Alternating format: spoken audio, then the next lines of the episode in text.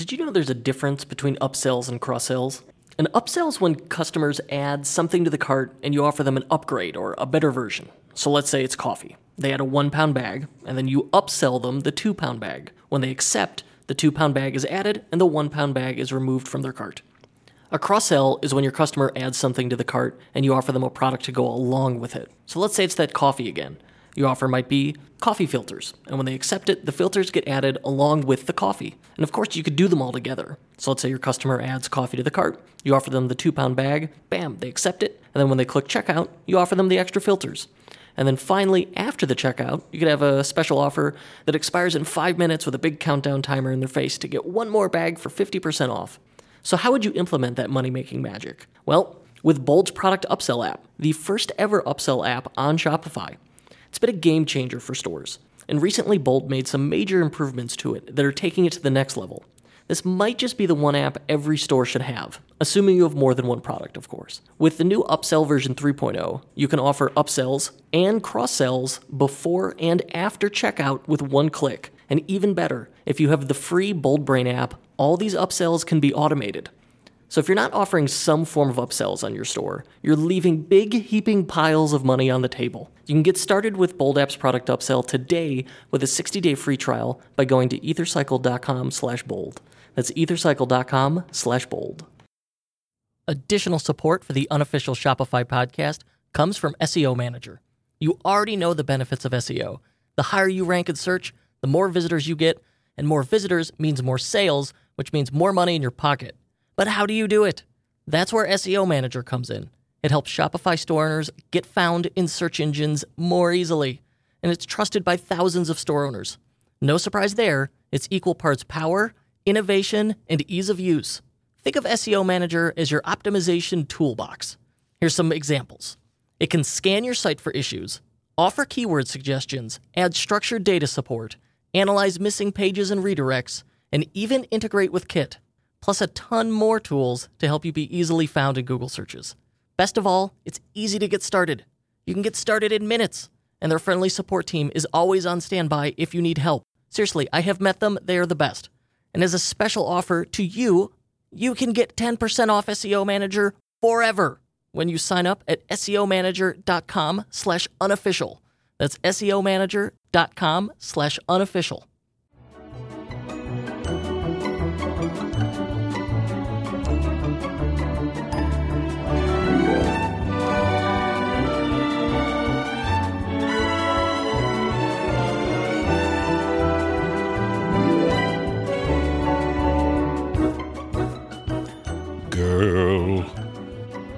Come take my hand.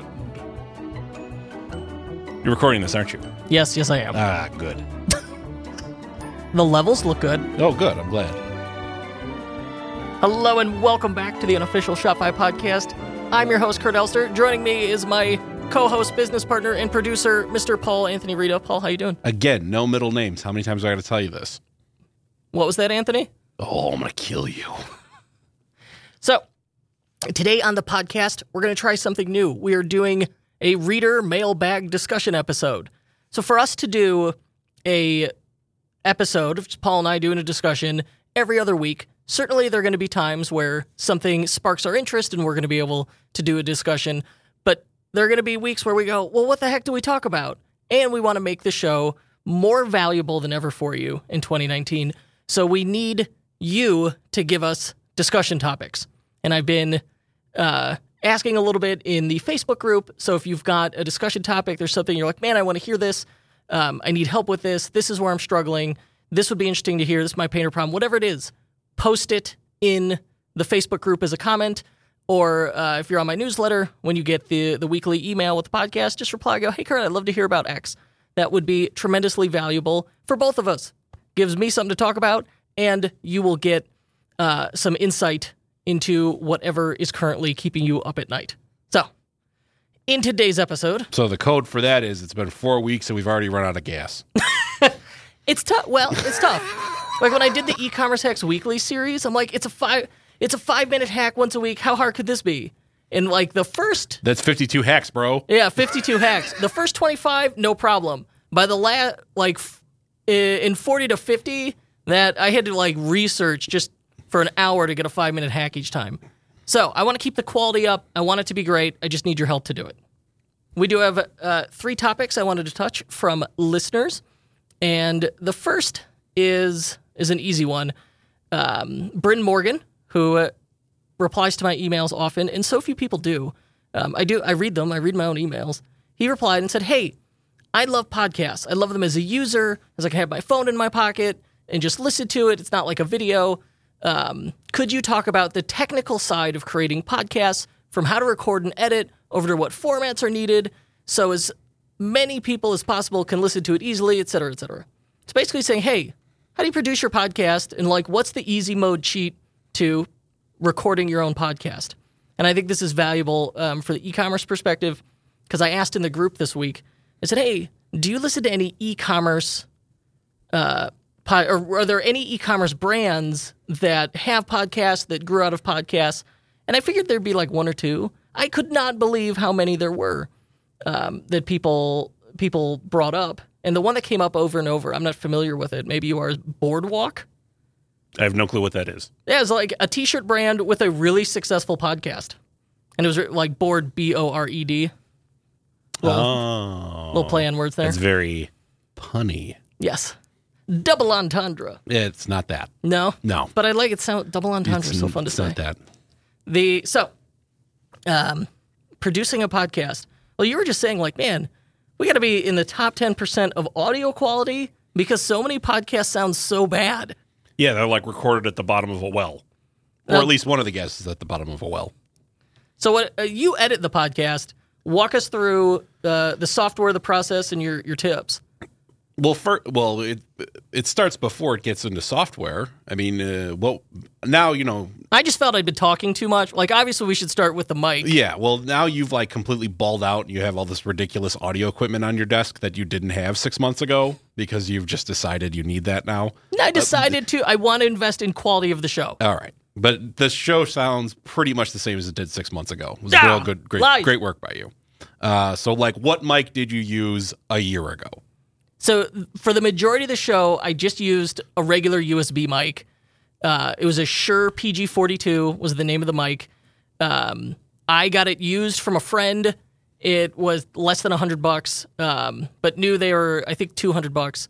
But you, I think the just using a good, a decent USB mic will get you a great sound. All right, so it's a USB mic, and one of the guests call in with you. Still use Skype? We use uh, yeah Skype, and then we use um, Skype Call Recorder is the software that's important here. It records both sides of the conversation as two separate tracks for you to edit. Yeah. So it's two separate tracks. It comes to me as a MOV file for some reason because Kurt turns off the video. So I just take the audio track out of that QuickTime MOV file, loaded it up in Audacity, which is a free open source audio editing software. Uh, and then I pretty much just, you know, do noise reduction if there's like background noise, like air compressor or whatever. Um, we used to have to do it at the old office. We don't have to do that here because our new office is very quiet. Um, if there's background noise on the guest feed, I remove that. Then I just normalize it, um, work out the audio levels to make sure everyone's kind of at the same volume.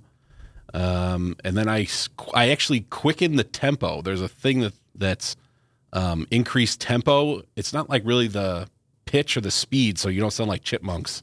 It's just like you talk a little faster. I increase the tempo by four percent Oh, and that really makes it clip along Gives a it- makes bit it better. snappy. Makes it real snappy. And then I pretty much listen to it and uh, remove any parts where you say, "Paul, remove this. That didn't work out," or things that I decide are too boring. which yeah, please feel free.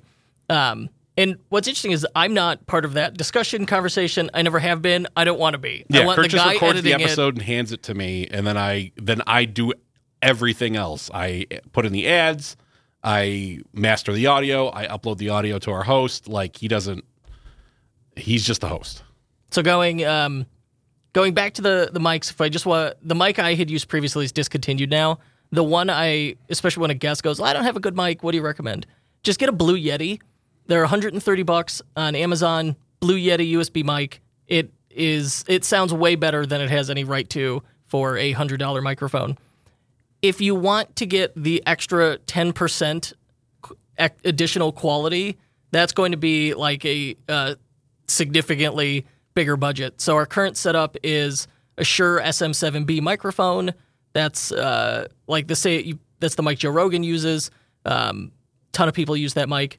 We run that into a DBX 286S compressor, which does a whole bunch of stuff that normally you do in post production, and it's just nice for like live stuff like webinars um, or when I'm a guest to get better audio for uh, their recording, and then just a, a, regular USB audio interface from Scarlett, um, Scarlett Focusrite 2i2, and some cables, some assorted cables in there. But like, it's 10% better than just a USB mic. The most important thing is have a quiet room. So we've got like foam in here that helps. There is no no amount of spending money in a microphone that is going to fix a room that's like loud and echoey. You just can't get around that.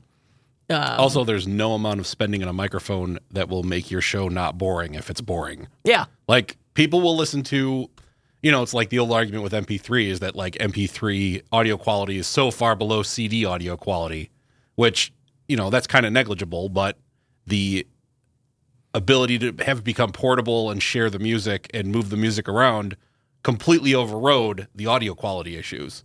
So quality content in your show will overlook a lot of quality issues. Absolutely. Uh, great anecdote on that topic. I was briefly in a Slack room with Aaron Mahnke from Lore. Um, Lore, really popular podcast, was top 10 on, frequently pops up in top 10 in iTunes. Um, Amazon turned it into a TV show. Um, and when he had just started it and it launched, I, uh, I or somebody else in the chat room asked, "Hey, what, what do you record with?" And he goes, "Oh, I'm just in the office in my house, and I've got it was a Blue Yeti microphone for hundred bucks. So like the that it, he spent less than two hundred dollars on his recording gear. The quality is going to, or the content will always trump the audio quality. Um, so worry more about that. Like it's fun to mess with the toys, but the content of the show is the important part. Um, then for hosting it, it's easy to get caught up in like I'm going to build a WordPress site and do all this fancy stuff. Most people are just going to listen to it in a player so like a fancy website is just another liability, a thing for you to maintain. Yeah, like 90% of the time they're just downloading it onto their iPhone. Yeah. So just use uh, the simplest thing. In this instance, we use Simplecast. It's 12 bucks a month. It is exactly what it sounds like, a simple podcast hosting solution. It doesn't have a ton of features or options, though Simplecast 2.0 is rolling out around now.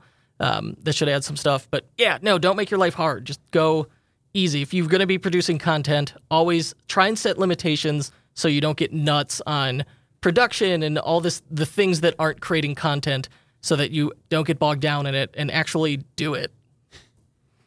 Uh, I hope that that's the main thing. Yeah, that, that like that is applicable to all of our business advice and all our advice we have for everyone. Show up and do it. Is just like show up and do it. Be consistent. And like just get it done and do it. And don't worry about small things. Like don't worry about whether you have doodads or the quality of your microphone if the actual content is garbage.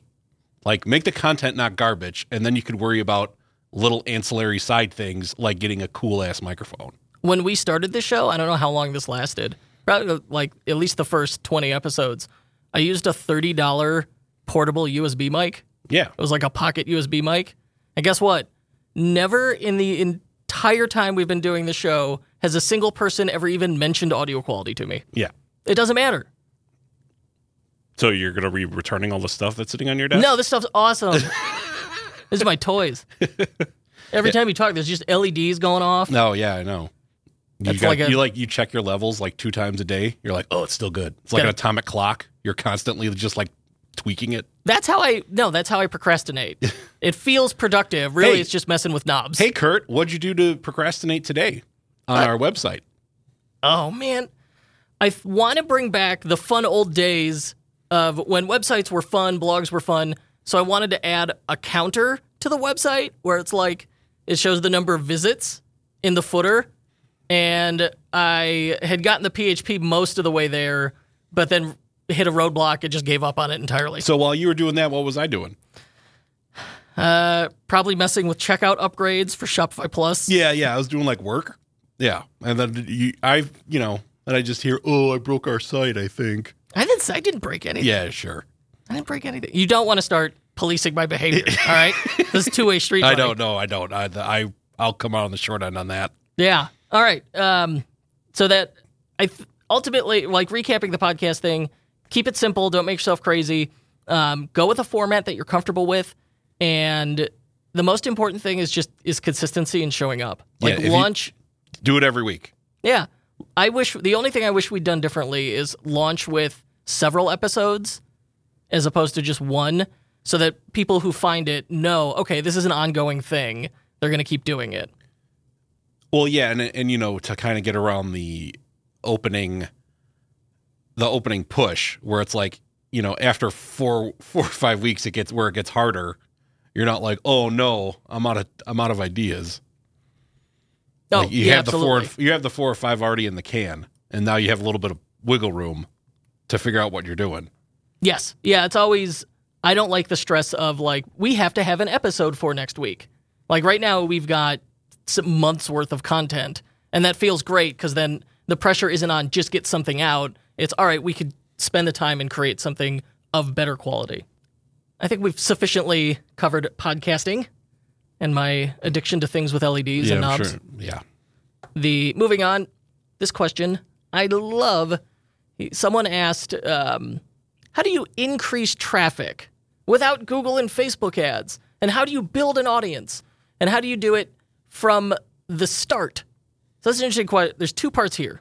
Is a, I think it, the I interpret the question as, um, how do you build? How do you get qualified traffic to your store without spending money on pay per click ads?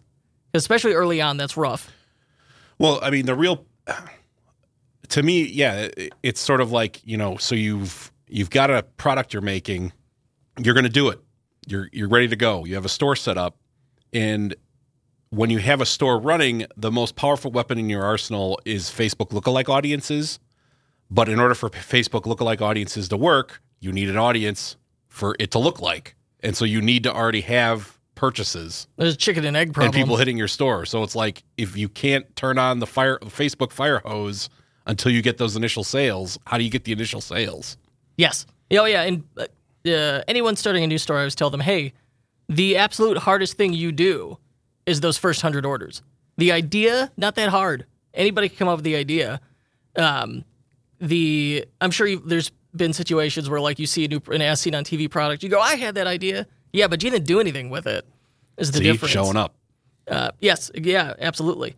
Um, building the store, not that tough. Shopify makes it easy. You know, build the store, hire somebody to do it, and then, man, those first hundred orders, that's the hard part. And then after that, okay, you got hundred orders. You go, you can look back at it and start scaling, figuring out what does and doesn't work, and scale that. It's that in between point that is absolutely brutal. Um, so in the uh, the ad agency world, which we both came from, they call it brand activation when you're launching something new, and I think that's an important distinction. So you're pro- um, when you're starting something new versus like launching uh, your third, fourth product, your product or company brand name initially and immediately is more or less meaningless. So you have to breathe life into it. So unless your brand is only imbued with power when people become aware of it and start to talk about it. So it's we're, it's like Candyman. We were talking about horror movies earlier before the show. It's like Candyman. You got to drive awareness first and fo- foremost to get people to whisper about your stuff on the streets. like Candyman, Candyman. if no one's talking about it, if you're not getting that word of mouth, it it's meaningless. It's like if a tree falls in the woods, does anybody hear it?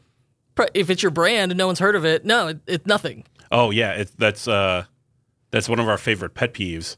A, a client will like make all these demands on us, and they'll be like, "Well, our we're having our big store opening launch tomorrow, so it needs to be done for the launch tomorrow of our new store." Yeah, the grand opening, the launch of our online store. That's a red flag that they've never done it before. Yeah, it's just like, oh, you just think you're just gonna publish a URL, and all of a sudden, thousands of people are gonna be looking at your store. And like, unfortunately, where's that yeah. coming from? Like if if you could figure out how to do that, great. And occasionally people have said like, yeah, here's my launch plan. Here's what I'm gonna do. Okay, that's better. But that idea of yeah, I'm, we're gonna cut the ribbon, throw open the doors, Yeah, and we're people taking come rushing in. we're taking down the password protection on our store, so you know thousands of people are gonna be looking at it tomorrow. Like, uh, what's the middle step? Underpants gnomes. It, yeah, it's always it's baffling. Um, or it's frustrating when people are like, "Oh, we got to get this password page styled better." No one's looking at it. Yeah, who's looking at the password page? Nobody. Of course, like if it were that easy, my God. Um, so what do you? All right. So let's say you get there, you launch the product, but you don't have a list yet, or you launch your, you open your store, people can give you money for it. You don't have a list yet. How do you? How do you get a list? Yeah. How do you get the list? How do you drive awareness? So I think there's, um, well, number one, I mean, you ideally you want to start collecting before the stuff's even available. Start trying to collect that email list early. Like do surveys and pre-orders and early bird. Like that might be ways around it. But But, where you- even then, you got to drive people. But where are you pushing those? Good point. So number one, you I'm always just going to keep chicken and egging you this entire conversation because I Good. honestly don't know the answer, so I'm just going to pick you apart. So you got to start with friends and family first, of course. Like that's your uh, that's the immediate network and audience you have. Hopefully, you have an unfair advantage there, where there's someone who knows somebody who knows somebody who can get you on like your local news station on a Saturday morning. Um, but you start with friends and family. Tell everybody about it, and ideally see if they're like, "Yeah, I'm interested." Validate your idea right then and there by being like, "Okay, I will sell it this item to you at cost. Do you have your credit card?" if they say yes, as awkward as that situation may be, if they say yes, at least you know somebody's willing to pay for it. That is a, a vote of confidence that will help you, that will power you in the dark times. So you start with friends and family. If you could just get 10 people on your email list, okay, great. That's 10 more people than you had before. And maybe like it stays top of mind with them. They start, um, they forward it to other people. And that's another thing. All right, if I can just get those 10 friends and family on there, send out an email, ask them, hey, could you post about this? Could you share it with people? And you're not even looking to have a product for sale. You're just looking for that like early bird VIP list where you're introducing the idea, you're teasing the product, and you want to get people into an email list. Hold up. We'll hear more after this quick break. Support for this podcast comes from Simplr, a new way to staff 24 7 sales and customer service on your Shopify store. It works with your existing email and chat tools, so setup is quick and easy. Simplr provides on demand, US based customer service specialists to answer your customers' most common questions. Close more sales with Simplr by staffing your email and live chat with 24 7 Simplr specialists. Find out more at simplr.ai. That's S I M P L R dot AI. And now back to the show. Hit me. My question, I just always come back to Facebook because like Facebook consistently boggles my mind the ROI that we see on Facebook ads. That it's just like the greatest driver of revenue and traffic in the history of the world. So it's like if you think about what your target market is, and hopefully you'd be able to like tease something out like it's men that would also be into this thing. Like they that would be it. You could find that Facebook audience on Facebook and buy ads for your thing. Or are we declaring that pay per click ads is cheating? You could initially start with um, those affinity audiences where it's like, I know I have a theory, an idea on who my uh, target market is, and so I can use a, an interest based audience to get people to the site to look at it. Um, with Julie's site, with W Your WDW, I got lucky and I was able to do that where um, it we were able to look up like similar target people who are interested in very similar websites. And then ads to them sponsored ads worked okay where we did a giveaway.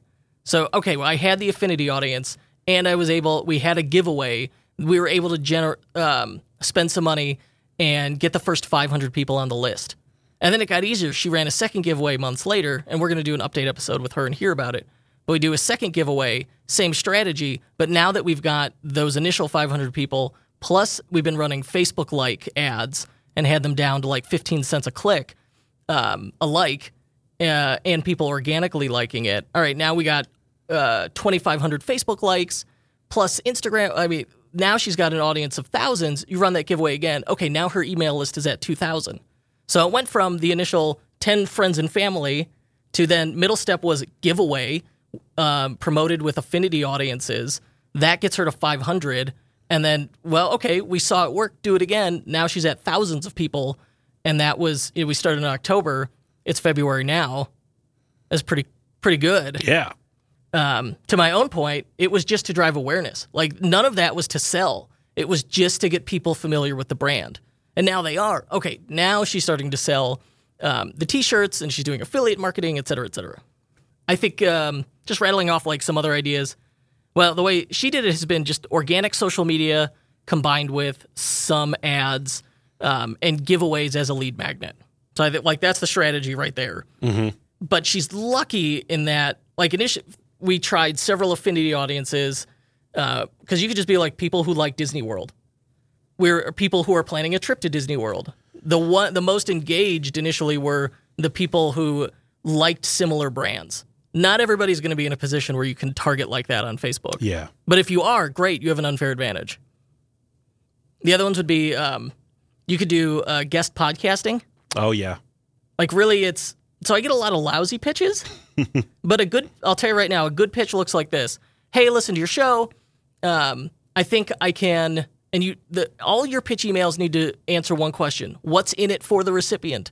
So you go, hey, I, uh, I listen to your show. I think I could provide value to your, to your audience. Oh, I got your attention.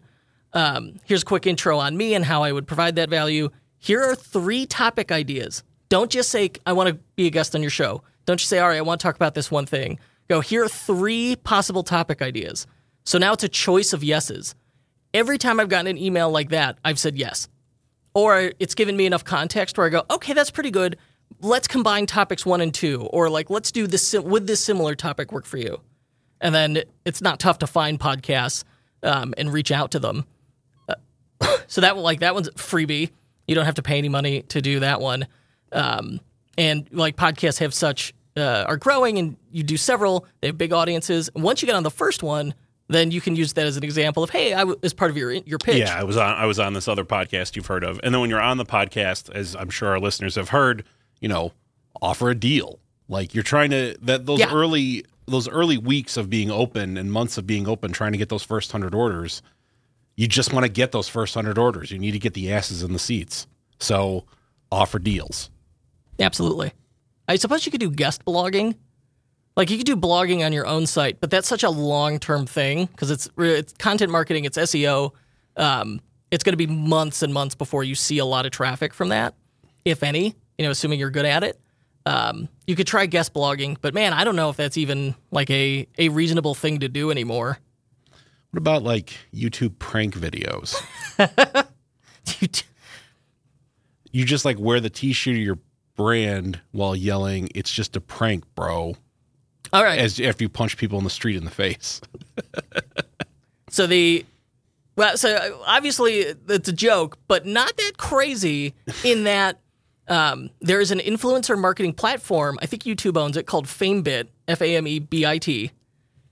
Julie went on it to promote her stuff, and you go up uh, either as a someone who has an audience or someone who's looking for an audience who needs an influencer. And so she posted up, said, "Oh, you know, um, you know, I've got, I'm looking, I need a people go to Disney World, and I'm trying to promote uh, my products."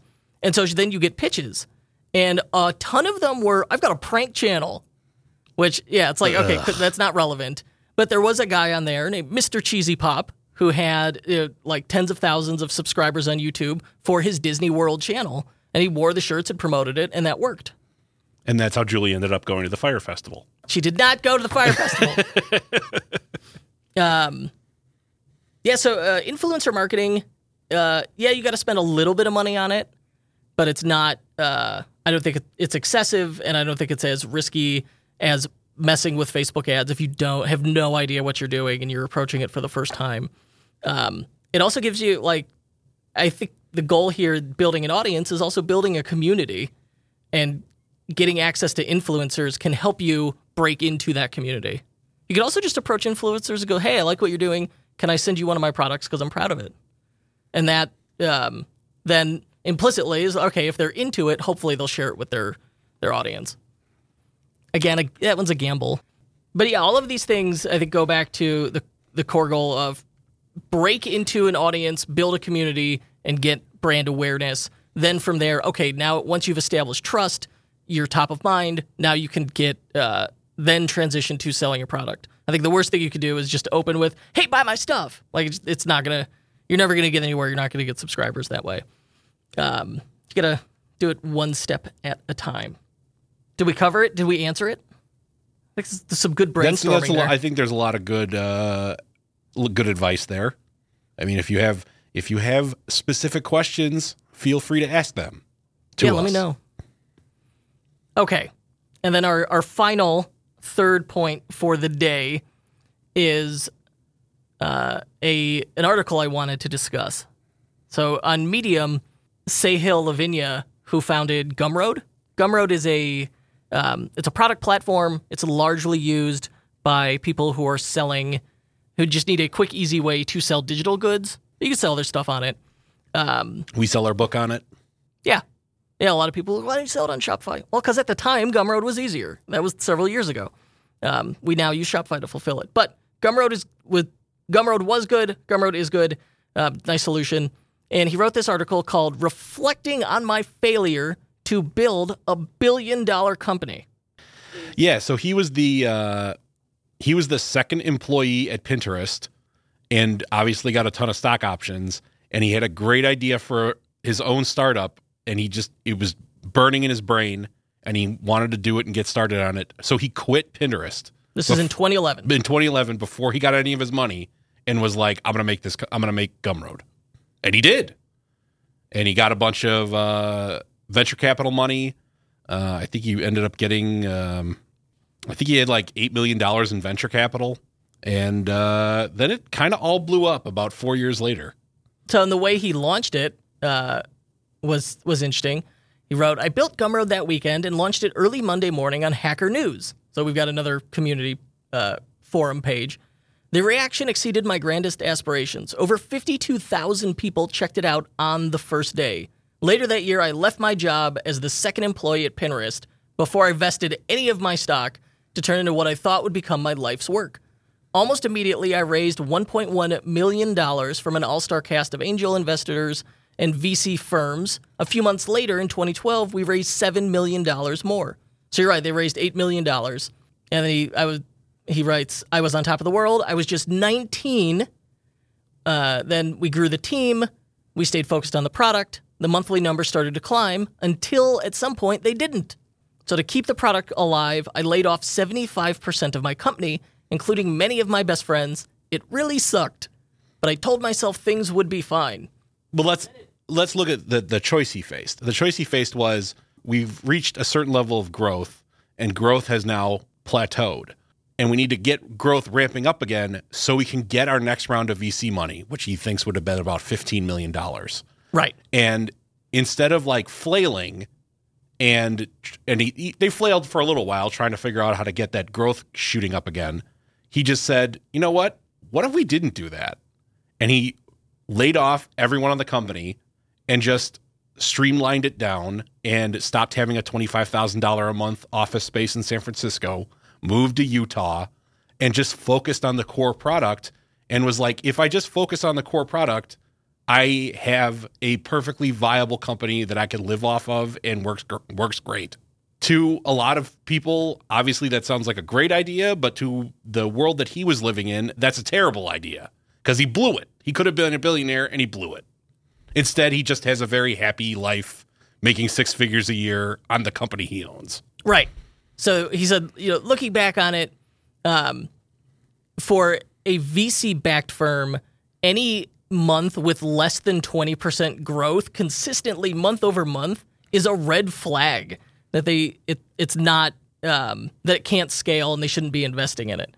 So he ended up facing this choice, which was slim down or shut down. And the uh, in the article, he says the VCs were pressuring him to shut the thing down, um, and instead, Or like sell the company out to be acquired by a bigger company or to acquire the team, just to pretty much end it all. Because, you know, an acquihire, yeah, an where you get acquihire. bought And just I mean, to get that's kind of what you're seeing now in a, like uh, newspapers and like mall retail. It's the same thing. Those companies are owned by private equity that are expecting a certain large amount of money every single month to be happening. And if they don't see that certain amount of money, which normally would be a perfectly fine amount of money in the old days, they've now decided, well, that's just not worth our time, so we're just going to end it. And it, uh, it's interesting why the investors thought he should shut down the business. So that you would, they say, it, one, it's to minimize losses because you return the remaining money to the investors because he said they had uh, 18 months of runway. So you return that money back to the investors. And it, because they believed in him, and really thought, all right, you should stop, stop this, start again with something else, build a different billion dollar company for us. Yeah, they were like, "You're clearly smart. It's just that this one didn't work out. So we'll- let's we're all just going to run it back and try again." It's just, it, and he you know, it makes very clear like it sucked. I felt like a failure, and it's baffling because from the outside looking in, if a business that's successful, oh my gosh, you're, that would be thrilling to have. But in like Silicon Valley VC universe, well, it's not going to hit a billion dollars, so give up now. Yeah, I mean they're very It's crazy. He's very open about his finances and I'm about the company's finances and I mean who knows what he actually pays himself, but it's not crazy if he like paid himself given where Gumroad is now that that if he made like half a million dollars a year. Not and like all. he's a complete and utter disastrous failure because he only makes half a million dollars a year working for himself. it's madness. So ultimately, the choice he made was they said uh, they decided to become profitable at any cost. So the next year was not fun. I shrunk the company from 20 employees to five, and he breaks out the revenue, the numbers. He said a few months before our layoff, their revenue was uh, June 2015, 90 grand a month, gross profit $17,000, operating expenses $364,000. Well, because they had a huge team that they needed the huge team to build the new products that would get them to a billion dollar valuation. Right. Then he says a year later in June 2016, our numbers look like this. Revenue 176,000 for the month. So- so du- so yeah, doubled. Doubled it. Gross profit 42,000, more than doubled. Operating expenses $32,000. Net One profit tenth.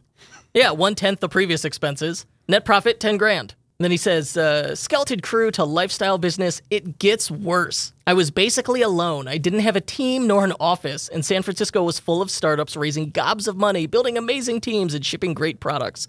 I had to run a quote, measly lifestyle business. I understand that some people would dream to be in that position, but at the time I felt trapped. So, what's our takeaway lesson from this? He has an interesting quote in here from Bill Gates. Someone asked him, How does he deal with failing to capture so much value? So Microsoft's huge, but tiny compared to the total impact it had on the world and on humanity. Bill Gates said, That's true with all companies. They create some value and succeed in capturing a very small percentage of it. And that's interesting. Um, I think at the the first or second Shopify Unite, Harley Finkelstein, Shopify COO, said, um, give more value than you take. And that, like, and then broke down, hey, here's the amount of money that Shopify's paying out to merchants and to partners versus you know, how much they're keeping. This is a tiny percent. And Well, that's, it's the- and it's the same thing with the Gumroad guy. Like there are people that Have their businesses and their products that they run off of Gumroad, and like Gumroad is literally their income. Is they make money selling on his platform, and so like he's very proud of that, rightfully so. and that was what drove him to not shut it down. Yeah. Was Because there then people- everyone, everyone, if he shut it down and just or just let it be hired and or whatever, those people that needed a platform to sell their stuff on, you know, they kind of wouldn't have had anywhere to go. And he points out, um, while Gumroad may be small, our impact is large. There is, of course, the $178 million we've sent to creators. So my takeaway from this is not necessarily be happy where you are, but don't try to strive for something that's like too crazy. I, I don't know. I guess it is like understand how far you can go. I mean, uh, one of my one of the annoyances I have sometimes is stores that are like, you know, stores that do millions of dollars in revenue a year, but they're like, we got to ramp this up. We got to make this change. We got to make these changes. We got to do this. We got to do that. It's kind of like they're clearly stressed about it. They're, They're, like, driving stressed themselves about it. They're nuts like- with their eight figure businesses. this store has got to do better. And it's like, man, you're doing $2 million a year selling this product. I think you're kind of hitting the ceiling on this product with $2 million a year. Like, it's not that interesting. Or like, you got to be happy with your 2 million and like do something else with it. You can't, you know, if you got an old Ford Model T, you can't just jam, keep jamming shit into it until you win like street races. Uh, maybe you could in that example. no, no. Um, yeah, I think the point is uh, to when you compare yourselves, compare your success to others, depending on how you framed it, changes it completely. So this is just this guy, the solo founder of this really successful business that had an outsized impact on the internet and w- was very successful and was processing millions of dollars. But because he was in Silicon Valley startup culture, it was just utter torture and a complete failure for him was how he felt And when he removed himself from that and said, uh, I, I'm going to change this company to profit first, right? Just focus, cut all expenses, focus on developing profit. Ah, now he was able to build a company. Um, I'm sure this guy's making mid six figures now uh, that he could be happy with, as opposed to you know, making himself crazy trying to appease venture capitalists. Well, and I think that that's also kind of how we run ourselves. Like we've had big name clients that we've kind of been like, uh, they're too crazy for us. Like the, the amount of time suck that these people would be is not something that we would be happy dealing with. And like, although we like the check would be real nice, I don't think we want to do. I don't think we want to take on the stress and drama of what would be necessary to get that check. And I think, I, for me, my takeaway is lifestyle business should not be a dirty word. And this came up in the that episode um, at the beginning of January with Paul Jarvis, where he's tar- he wrote "Company of One" in defense of building a small company and staying small. Um, there's another good book on the topic. Lifestyle business should in no way be an offensive, derisive term when we're. I mean, we're essentially going to going to people who are making um, half a million dollars a year and going, well, shouldn't you be doing more? Like, shouldn't sc- you be growing your team? You screwed it up. Like Yeah. you really, yeah, you should And be trying harder. We're going to make people feel bad about that? Yeah. That's crazy. Uh, versus, like, if they weren't an entrepreneur, if they went uh, and had a typical career path, are they going to make half a million dollars a year? Not, not unless, or more than that. I, not unless they're a hedge fund manager or like an A-list actor. yeah, Let celebrate your success. Be happy with what you have. Mindset shift. Now, at the end of the day, just build a business for the life you want, and that is 100% Oh, fantastic. That's a good line. That's the line. Build the business for the life you want and like don't create your own idea of what success means instead of just like having other people tell you what you need to be, especially in America. Damn. Yeah, and it could change too. What that idea is for like you know, for me, it was always it was freedom, freedom to do what I want. Now, I think success would be pay off my mortgage. Man, how cool would that be? All right, so we discussed how to do an easy podcasting setup rapidly. That's get a Blue Yeti mic for 100 bucks, focus on your content, edit in Audacity, it's free, host it on Simplecast for 12 bucks a month Do it every week. and go be consistent. Keep showing up, show up, show up, show up. That like just being consistent will drive most of the success in your life. Uh, number two, we brainstormed a bunch of ideas on how you go zero to a hundred. That really those rough but exciting times in the beginning of a, a entrepreneur's journey, growing that business, and hopefully, if you're already established, there's some ideas you hadn't considered in there. Uh, and we discussed how to craft a decent pitch email. And that same podcast email, you could do the exact same idea to pitch bloggers. Um, and then third, we discussed man, what defining success, what that looks like, and ultimately that's that's for you to decide and not get pressured by the outside world. Uh, and we that was inspired by Sahil Lavingia's uh, article about Gumroad. I will link to that in the show notes. Finally, the thing I need, the thing Paul and I need from you is, aside from more five star reviews on iTunes, is to tell us what you want us to talk about next. How can we help you? This is your opportunity. So please reply to the uh, my newsletters, my emails. Tell me. I will put it in a, a text file sitting right on my desktop. Podcasttopics.text. Your idea, I will copy and paste it in there.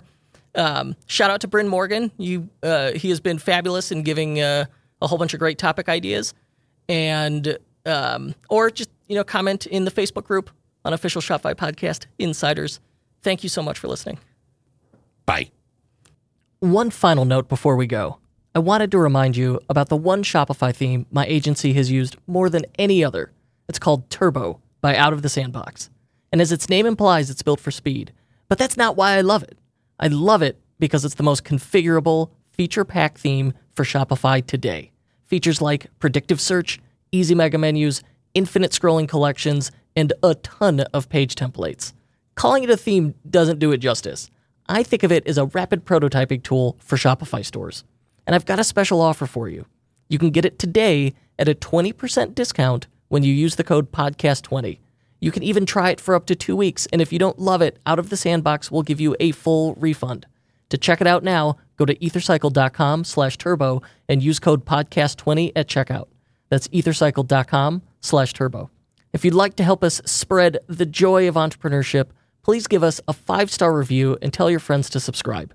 We're available on Apple Podcasts, the unofficial Shopify podcast.com, and wherever you get your podcasts. If you're listening on a smartphone, tap or swipe over the cover art of this podcast. You'll find some episode notes, including some details you might have missed. You'll also find offers from our sponsors. Please support our show by supporting them, and thank you. The unofficial Shopify podcast was recorded and hosted by me, Kurt Elster, and produced by my business partner, Paul Reda, for our Shopify partner agency, EtherCycle. Check us out at ethercycle.com. The unofficial Shopify podcast is distributed by EtherCycle LLC. We'll be back next week with more value bombs for Shopify store owners.